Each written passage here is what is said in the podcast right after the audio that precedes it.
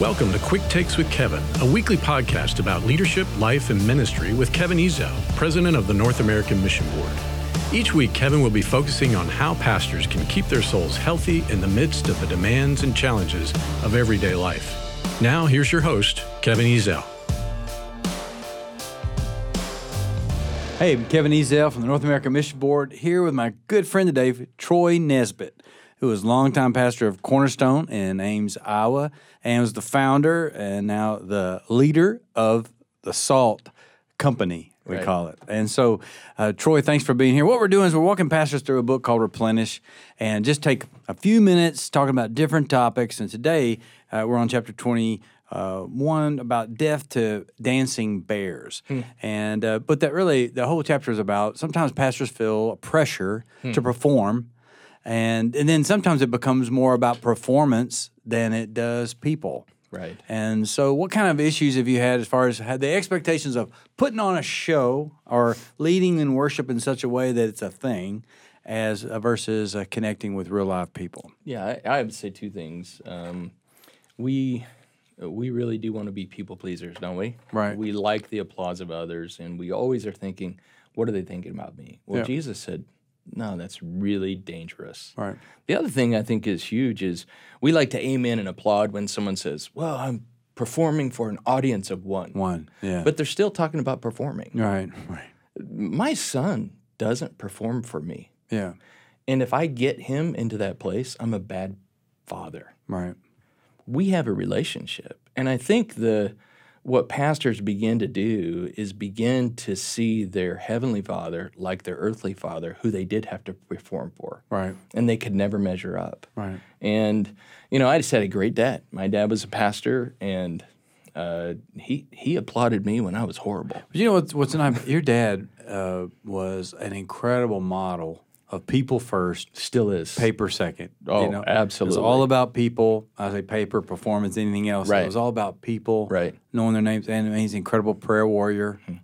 And Yeah, um, I, I think in one story. Uh, I mean, if you look at me, you think I'm super athletic, Mm-hmm. uh, but n- n- I haven't, but yeah, go ahead. Mm-hmm. no, yeah, but uh, you and I are very similar. So anyway, so uh, n- my dad would come to games and would just be going crazy, Yeah. rooting for me. Yeah. and my mom sometimes would have to say, "Tommy, yeah. he's not even on the field." yeah, e- exactly. And he was it- uh, just so proud of me. Right. and and I think that pastors begin or it's slow pitch softball. you yeah, know? yeah. Like- th- But they just we don't have a great perspective Right. of what God wants us to be and do, and Right. that is first to be His sons Right. and to love Him. You know, What would you recommend to pastors? Say, wait, look, in all the business of everything, it is easy to get distracted because that's when you're, and your big shot is to knock out when you have the Right. most people together. But but you know, some guys pastor in order to preach. yes, Some guys preach in order to pastor. yes, And I'm not trying to weigh one against the other, but I mean, he's called us here to make disciples and to impact people, and and that takes those relationships. And so, what would you recommend to a young pastor? Just kind of summarizing, what's the best way to f- stay focused on people, regardless if you're running? You know, my first church. They voted me in 7 0. And so, seven people, it's pretty easy to stay focused. I call it one a day, knock out the church, you know? But but how do you stay focused even when it gets to hundreds or thousands? So it's it's you can still only have so many relationships, and you gotta. Uh, m- my focus is always to to focus on the healthy, so that the healthy focus on the others. I had a I had a mentor one time said, you know, a foolish pastor is someone who spends eighty percent of his time with eighty percent of the people. Who do 20% of the work and give 20% of the money.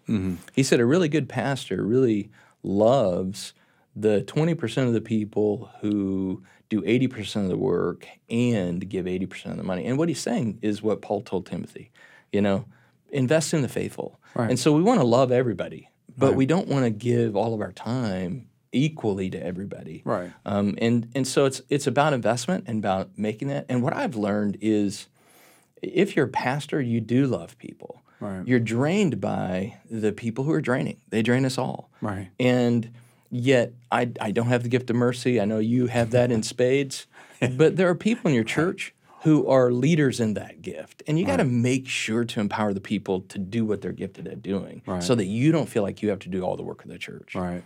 Well, that's excellent. Well, Pastor, look, I know it's a struggle constantly. I mean, all the demands that you have, but it has to be people over paper, Oh, and people over performance. So stop the dancing bears. Yeah. focus on ministry and make a real difference. 100%.